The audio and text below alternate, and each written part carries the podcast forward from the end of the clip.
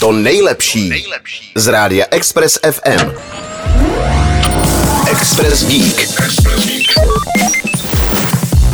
Na okraji pražského parku Stromovka vyrostla první česká zastávka z betonu vyrobená technologií 3D tisku. Vyrobila ji speciálním robotickým ramenem česká značka So Concrete. Součástí zastávky je informační panel i lavička, stejně jako integrované LED osvětlení.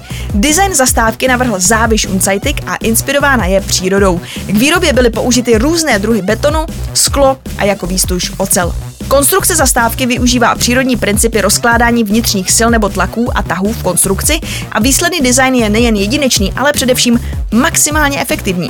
Oproti běžným technologiím ušetří tento přístup až 60% materiálu, výsledkem je potom perforovaná jemná struktura, která odolá stejnému zatížení jako plná betonová deska.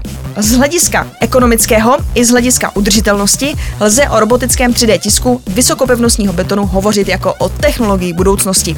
K výrobě byly použity různé technologie, například střecha a lavička jsou vyrobené pomocí robotického ramene technologií 3D tisku, hlavice sloupů zase byly vytištěny do předem připravené formy, no a základní konstrukci zastávky je možné vyrobit do 24 hodin. Express Geek. Poslouchejte nás i na rádiu Express FM.